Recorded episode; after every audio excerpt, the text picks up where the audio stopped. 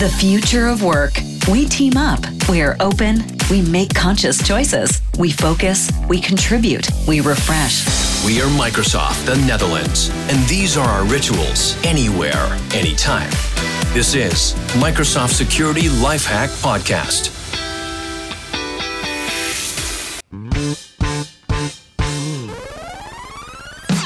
Daar zijn we weer. Microsoft Security Lifehack Podcast. Aflevering 4 in het door Ronnie zelf samengestelde. Ik ga het weer proberen. Eh, o- IT komt van Mars en OT komt van Venus. Ja, bij, je mag Ja, hem wel opzetten. Ja, Ja. Bijna goed, Jeroen. Bijna ja, goed. ja, IT komt van Mars, IoT komt van Venus. We hebben nog twee uitzendingen om hem helemaal erin te krijgen, Jeroen. Gaat niet lukken, kan ik je nou vast vertellen. Weet je, Je kan het proberen. Maar het, het- in mijn geval is het een gevalletje kansloos, eh, zoals we dat noemen. Eh, wat wel leuk is, en het is alweer aflevering 4. En dat betekent dat we gewoon eh, ja, dat we weer, weer gasten weer hebben die aanschuiven. En, en het zijn onze vriendjes van Wortel eh, zijn er hier weer. Ehm, we hebben net hebben ook eh, iemand voorgesteld. Zullen we eens een keer voorstellen, de mensen die er zijn? Dat, dat is misschien ook wel eens een keer leuk. Weet je, dat je ook gewoon het idee hebt van, nou, de mensen stellen zich altijd zelf voor. Maar dat wij gewoon een mooie aankondiging voor ze maken. Wat denk je daarvan? Ik, eh, ik vind hem helemaal goed. Gaan we weer. Dames en heren. Hier zitten ze dan, de mensen van Mortel. Het bedrijf wat internationale aspiraties heeft. En die natuurlijk ook waarmaakt.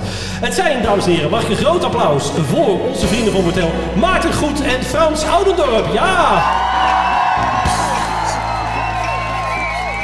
Ja, mensen gaan los. Het wordt helemaal gek. Echt, Ik heb het idee dat half Microsoft nu voor de deur staat te klappen. Nou, die drankhekken die je zag toen je binnenkwam, die waren voor jullie. Ah, mooi. En niet om jullie tegen te houden, maar weer om de fans, eh laat maar zeggen. Je hebt wel handtekeningen uitgedeeld, hoop ik. Ja, die hebben we geautomatiseerd als sticker nu, dus kunnen Oh, uitdelen. dat is leuk. Jij loopt mijn eigen QR-code de hele dag rond. Superleuk. Ehm nee, eh, Ronnie, wat doen die mensen hier?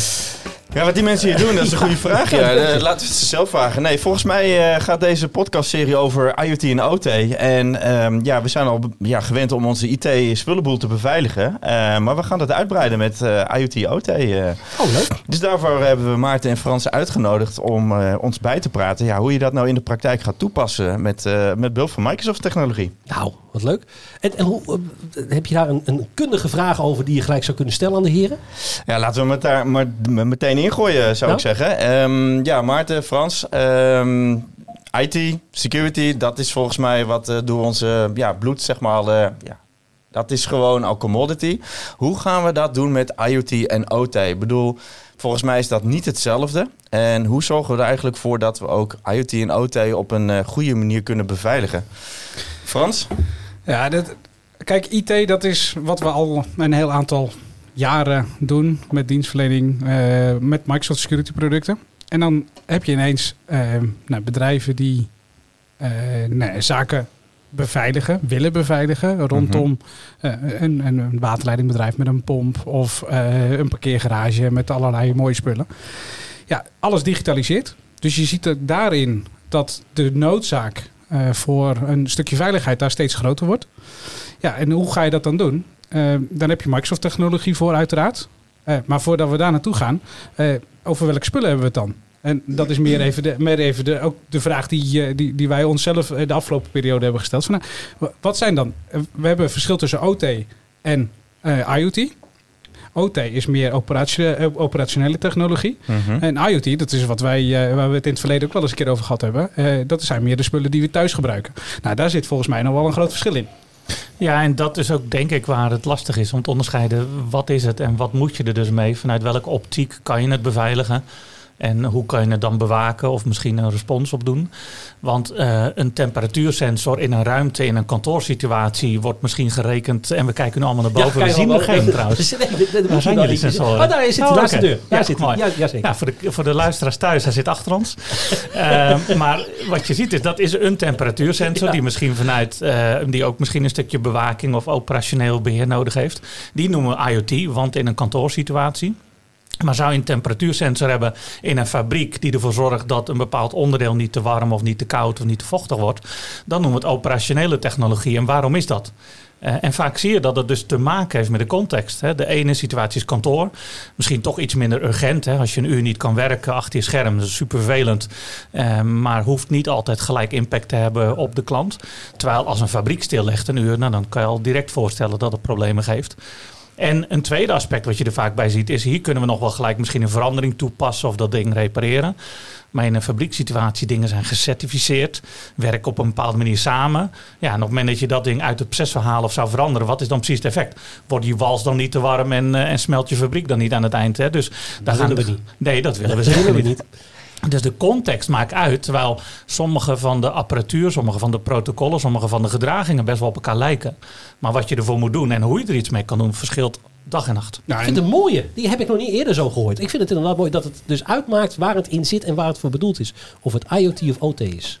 Volgens mij werd eh, alles met eh, duiding en context eh, maakt het verschil. Duiding maakt inzichtelijk. ja, dat bedoel ik. Ja. Ja. Ja, en die context natuurlijk wel, en daar, daar hadden we het eigenlijk misschien net ook een beetje over. Die, die grenzen zijn nog wel vaag. Hè? Want eh, in het verleden was zo'n fabriek ook wel echt een zelfstandig ding. Waar het netwerk misschien 100% gescheiden was. En eh, nou ja, wat was er precies wel of niet geautomatiseerd met, eh, met computers al. Vandaag is dat waarschijnlijk 100% geautomatiseerd. En heb je op een manier misschien ook wel een connectie naar het internet. Om ja, toch iets te kunnen doen in die fabriek. Het laden van, van mallen of wat dan ook.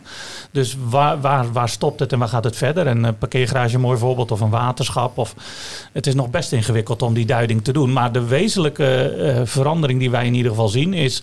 eh, in alle gevallen kan je waarschijnlijk detecteren, kan je iets bewaken. Hè? Dus of het nou die sensor was hier of in die fabriek. Maar ingrijpen is vaak bij een OT-omgeving niet mogelijk of ook niet wenselijk. Ja. Want pas maar iets aan in die fabriek smelt weer, dat willen we dus niet. Dus de ingrijp, de respons, dat is wel een ingewikkelde. Ja. En is dan ook de, ehm, en eh, dat is iets wat dan in mijn hoofd zit. Hè, we hadden het in de eerste uitzending hadden we het er ook al even over. Hoe ik kijk naar de wereld. Dat is vaak heel bijzonder.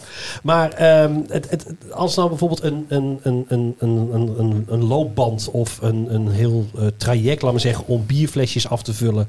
ehm, ja, dat zie ik echt als echt gezegd OT. En IoT zag ik allemaal als nieuwe dingen. Dus eigenlijk voor mij is IoT iets nieuws en OT is wat ouds.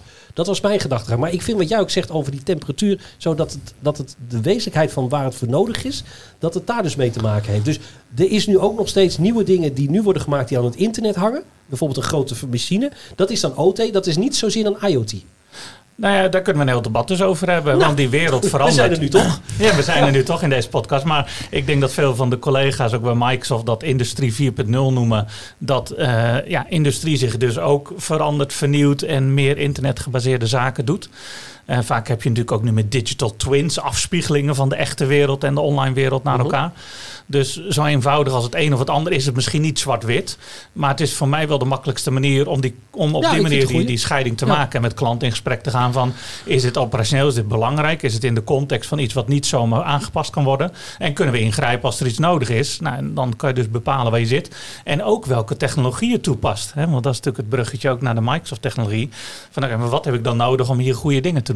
Ja, maar dat is één. Kijk, aan de andere kant, ehm, wat, voor, wat voor impact is er op het moment dat er iets mee gebeurt? Hè, hoe, op het moment dat er een IoT-sensor bij mij thuis, eh, als daar iets mee gebeurt, eh, weet je, dat is vervelend. Een kookplaat of zoiets. Een kookplaat. nee, maar als daar iets mee gebeurt, dan is het vervelend. Hè. Over het algemeen is het niet eh, wereldschokkend en heb je, eh, nou, soms kan een huis afbranden, maar nee, eh, daar, kan wel wat mee gebeuren. Alleen in een eh, fabrieksomgeving met daadwerkelijke OT-sensoren en dergelijke, kan de impact veel groter zijn, waardoor een hele productiestraat eh, stil komt te liggen, waardoor echt heel veel geld verloren kan, eh, kan gaan. En ik denk dat daar ook nog wel eh enigszins Nou, van context eh, wat zit. En je kan het misschien nog iets erger positioneren. Ga je gang. En dat doe ik graag. Nee, ik heb hier een apparaatje mee voor de kijkers op YouTube. ja, het is ik zag zien. het. Ja, je hebt iets in je hand. Ja, het is een blauw apparaatje. Niet te groot van een sigarettenpakje, zou ik zeggen. Eh, Was dat? Ja. Ja. dat was iets van vroeger. Oh, iets wat Eh. nu, laat maar zeggen, waar, waar je echt een heel goed salaris voor moet hebben, wil je dat eh, Eh, nog kunnen ja, kopen. Precies. Mogen kopen. Maar Ja. in ieder geval, ehm, eh, dat is een, een kastje wat aan de ene kant een seriële kabel heeft. Dus daar kun je iets mee aansturen kennelijk. En aan de andere kant een ethernet aansluiting. Dus daar kan, eh, daar kan je uiteindelijk internetverkeer of IP-verkeer naartoe sturen. En dat is van de firma Moxa. Dat is, een, dat is best wel een groot, eh, groot merk in die industriële wereld. Maar die wordt dus bijvoorbeeld ook gebruikt in energiecentrales. Eh, bijvoorbeeld in distributiepunten enzovoorts. En waarvoor? Ja, er moet iets aangestuurd worden, iets geregeld worden, iets Ja. meer of minder. Of je kan je er alles bij voorstellen. Daar gaan ze dus niet meer voor naar een centrale. Dat stuur je aan in die fabrieks of in die kritische omgeving. Dit precieze apparaatje was actief in 2014 eh, in Oekraïne eh, op de Krim. En daar hebben ze geprobeerd vanuit Rusland toegang te verkrijgen tot het energienetwerk. Uiteindelijk is dat niet gelukt.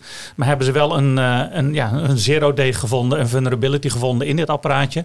En hebben ze gepoogd om dat te misbruiken om alternatieve signalen te gaan sturen. Met de intentie om daar natuurlijk kwaadwillend iets mee te doen. Nou, dat is gelukkig niet gelukt. Maar dit bleek de zwakste schakel in die hele infrastructuur. Namelijk een stukje regelapparatuur die uiteindelijk op IP kan, eh, kan, ja, kan aansturen. Nou, stel dat je dit dus in je, in je meest kritische infra hebt draaien. Hoe bewaak je dat? Wat doe je er dan aan? Hoe reageer je er dan op? Ja, Wat doe je dan? en dit zijn toch dingen uiteindelijk waar je dus iets mee moet. Want helemaal niets doen is geen optie. Je wil wel zicht hebben op de situatie. Net zoals bij een productieproces van loopt het niet uit de hand. Ja, dat geldt bij veiligheid, bij kritische infrastructuur ook. Je wil in ieder geval zien wat er aan de hand is. En als er een poging wordt gedaan met iets wat niet de bedoeling was, dat je daar althans dan desnoods met de hand op kan ingrijpen. Ja. Maar dit soort apparaatjes, dit soort kritische onderdelen in eh, infrastructuren, daar moeten we vandaag de dag wat mee.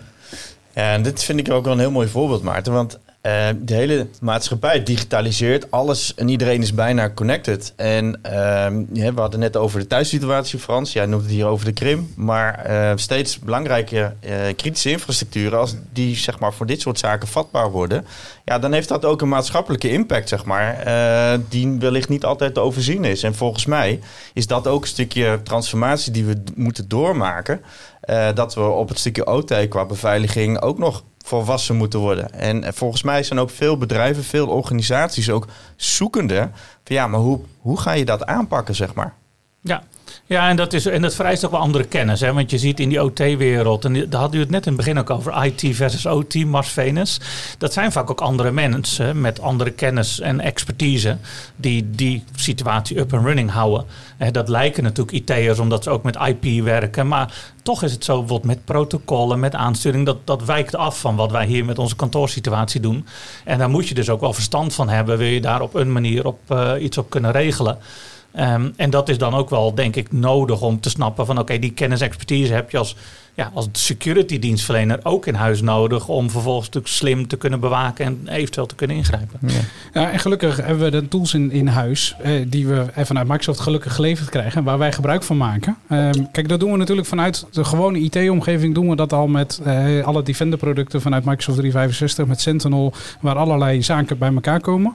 Nou, als je dan gaat kijken naar OT, IoT, dan, is dat, eh, dan, ga je, dan gaan we kijken naar eh, Sentinel. Ja.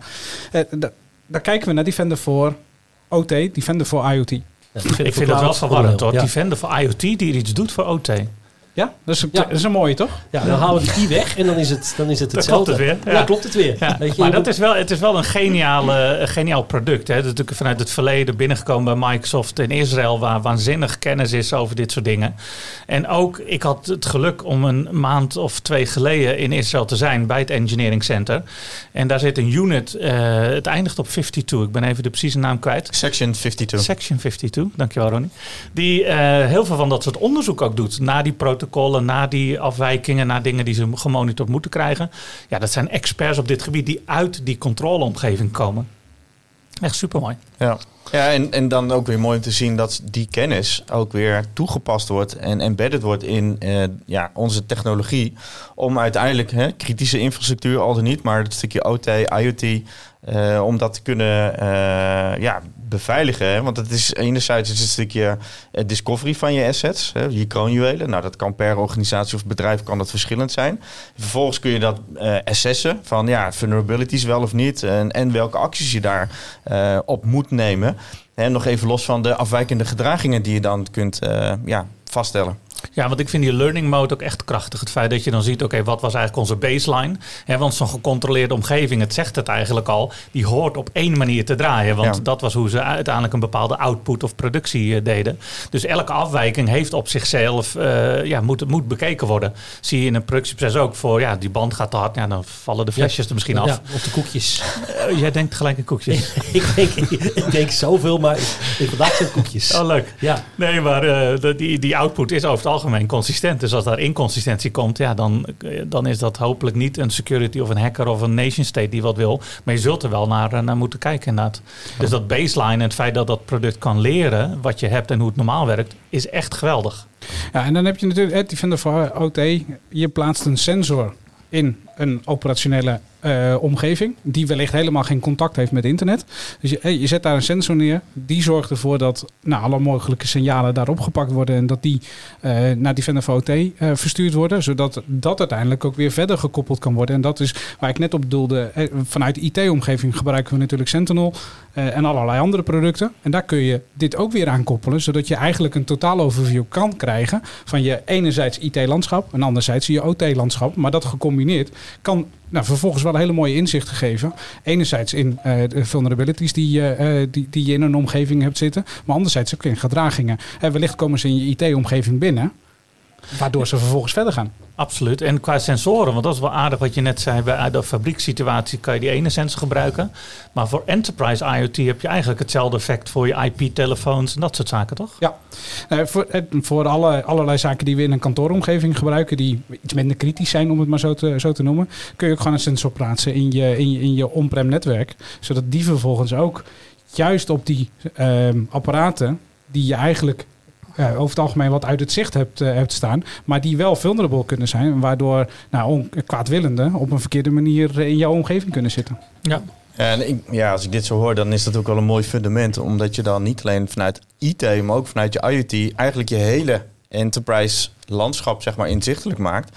En dus ook ja, de killchain eh van A tot Z zeg maar, eh, kan overzien. En dan ook zeg maar, eh, ja, vrij snel kunt ingrijpen zeg maar, op het moment dat dat moet. Want OT is vaak ook, ja, kenmerkt zich dat het aircapped is. Maar je ziet ook vaak dat vanuit IT zeg maar, dat stapje wordt gemaakt. En eh, enterprise IoT kan misschien wat minder eh, kritisch zijn, maar het kan wel een step-up zijn om naar jouw kritische OT-omgeving te komen. Ja, absoluut. Ja, en ik denk met name eh, de opvolging. En op het moment dat je daar, als er iets gebeurt en je wil daarop handelen. Eh, in een enterprise IoT-omgeving of in een IT-omgeving is dat, wat Maarten straks al aangaf, is relatief makkelijk. Hè. Daar hebben we over het algemeen allemaal wel de kennis van. Als het gaat om specifiek OT, ja, dan wordt dat natuurlijk lastiger. En, eh, want dan heb je specifieke kennis nodig. En dan zul je ook heel goed moeten gaan kijken van nou, welke afspraken ga ik maken met de, de klant waarvoor je dat doet. Eh, zijn daar mensen beschikbaar die vervolgens die opvolging kunnen doen? Of ga je zelf die kennis in huis halen? Nou, dat zijn allemaal uitdagingen die hier vervolgens weer om de hoek komen kijken. Ja, en je hebt ook een stukje basiskennis nodig. Hoe zit dat met het Purdue-model en met andere zaken? Gewoon, de wereld is toch net wat anders aan die kant. Eh, heel veel parallellen kun je wel gebruiken, kennis die je had. Maar er, is- er zijn echt wel dingen anders. Maar je zei net airgap. Ik had wel een mooi voorbeeld bij een, eh, bij een bedrijf wat ik sprak. Die zei, ja, wij proberen dat ook airgap te houden. Maar af en toe ontdek je dus toch dat die netwerken ook aanraken. Waarom? Soms op de meest wonderlijke manieren. Dat wordt een operator die 24-7 in ploegendienst dingen bewaakt. Denkt, nou ja, alles draait lekker. Ik zou wel even een Netflix filmpje willen kijken. Dat lukt niet helemaal. Ik verzin even hoe ik op dit werkstation toch op het internet kan komen. En maakt per ongeluk op die manier dat de zwakste schakel... doordat je vanuit dat station door kan naar het operator-netwerk. Ja, het gebeurt gewoon, heel menselijk. Ja. Dus je wilt in alle gevallen... Netflix wil iedereen. ja, weet je, dat, is heel Ja, menselijk. ze willen vooral Security Lifehacks eh YouTube-channel. Ja, nou, dat, dat, nou, dat is zeker waar natuurlijk. Dat, dat, dat, daar kom je voor, zeg maar. Dat je als één reden is om internet eh, af te sluiten. Nee, ehm, wat je ziet, hè, en dat vind ik wel heel mooi, hè, hoe dat dan allemaal werkt. Hier mooie voorbeelden ook. De vraag die ik dan heb, en misschien is het een heel... Maar als we nou alle stekkers lostrekken en we, we, we maken alles airgap, zijn we dan van het probleem af? Of, of, of zeg je van ja, dan krijg je een onwerkbare situatie? Nou, ik denk dat op zichzelf, die, omdat het een gecontroleerde omgeving is, dat het wel belangrijk is dat het zowel autonoom draait. En dat de meeste van die omgeving dus ook toch eigenlijk niet internet-connected zullen zijn. Maar ja, een legendarisch voorbeeld is denk ik wel al in 2009, 13 jaar geleden met Stuxnet. En dat waren natuurlijk landen die andere Ja. landen probeerden eh, he- het nucleaire programma te vertragen of eh, zelfs te stoppen. Eh, daar is een, een, een worm, een malware natuurlijk op dat netwerk gekomen die die controlesoftware aanpaste zodat de getallen goed leken, Ja. maar die centrifuges veel te hard gingen en uiteindelijk kapot spinden. Ja. Eh, het interessante daarvan is dat dat is op een manier op dat netwerk gekomen terwijl het airgapped was. Ja.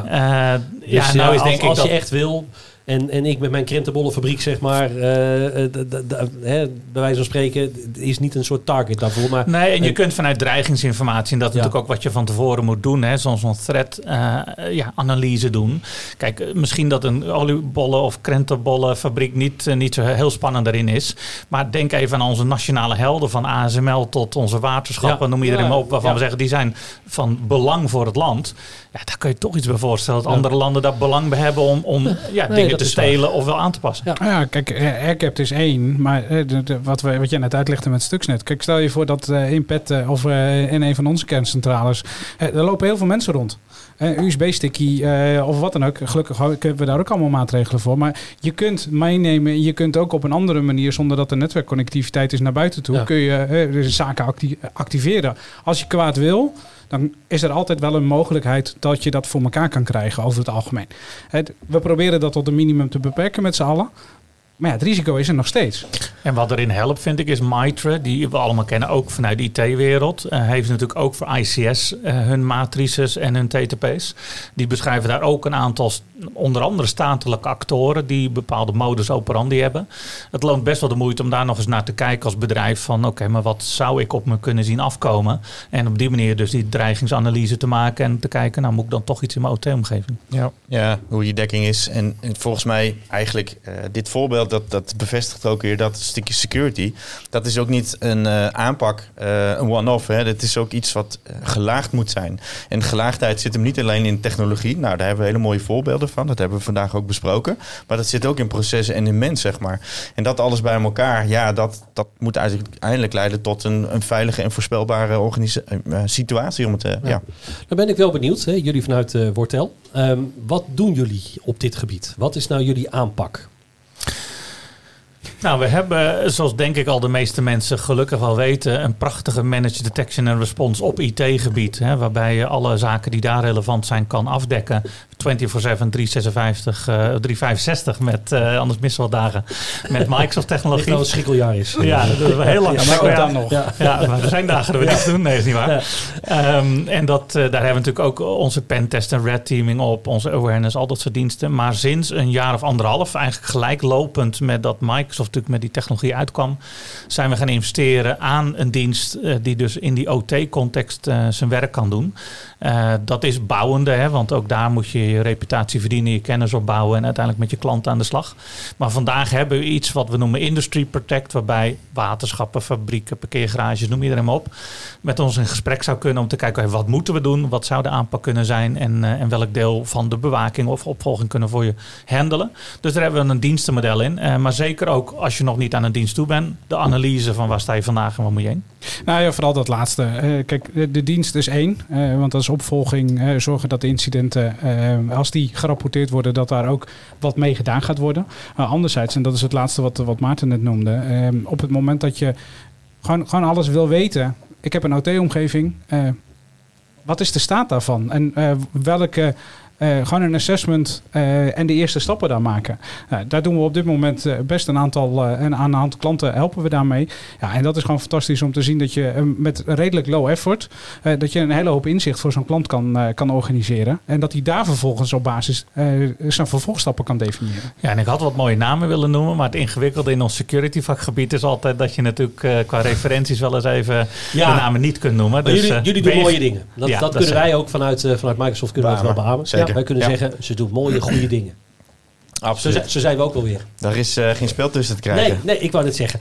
Nou, dat was het alweer. Het gaat hartstikke snel. Hè? Maar ik wilde wel even een kleine shout-out doen richting, eh, richting Ome Frans hier aan de overkant. Eh, want Ome Frans heeft ook een podcast. En, vertel Ja. eens even, eh, wa- waar, waar, wa- wat doe jij? Want we hadden het net even over jouw kookplaat. Die kwam even en passant voorbij. Maar we hebben een hele uitzending over jouw kookplaat volgens mij. eh. Ja, dat is bijna, bijna een hele half uur over mijn kookplaat. Inderdaad. Dat ging over IoT. eh, en dan eh, in een iets andere setting. Nee, wij doen, eh, en dan wij, eh, Jeroen Jansen, eh Jeroen Niesen en ondergetekende. Wij doen samen eh, Security Brothers. Eh, Security Brothers is een podcast eh, met een wat humoristische inslag. eh, security onderwerpen bespreken. Dus nou, zoek hem vooral op, zou Ja. ik zeggen. Nou, dat dus. Dan weet je dat ook weer eens. Ik Ja, zie jou kijken. Ja, dat is leuk hè? Ja, leuk. Ik ga eens even luisteren. En mocht je dit nou een leuke podcast vinden en je denkt van ah, ik wil hier meer van weten en ik wil de laatste twee afleveringen, ik kan niet wachten tot ze er zijn. Nou, dan raad ik je aan om even op de like button te klikken of op het hartje. In ieder geval zorgen dat je je abonneert op ons kanaal. Dan krijg je vanzelf zo pop in beeld als er een nieuwe uitzending is en dan ben je helemaal bij. En dan weet je alles over eh, dingen die van eh, Mars komen en van Venus. Dus het is IT van Mars en OT van Venus. Hey, kijk eens aan. Hè. Oh, ik ben er bijna. Mag het ook naar vier afleveringen ondertussen. Dus eh, Maarten, ontzettend bedankt. Dankjewel. Eh, eh, Frans, jij ook bedankt. Het was weer waanzinnig. Ik, ik heb weer genoten. En eh, ja, we zien elkaar weer terug eh, snel een volgende keer. Dank jullie wel. Bedankt voor het luisteren naar deze podcast van Microsoft Nederland.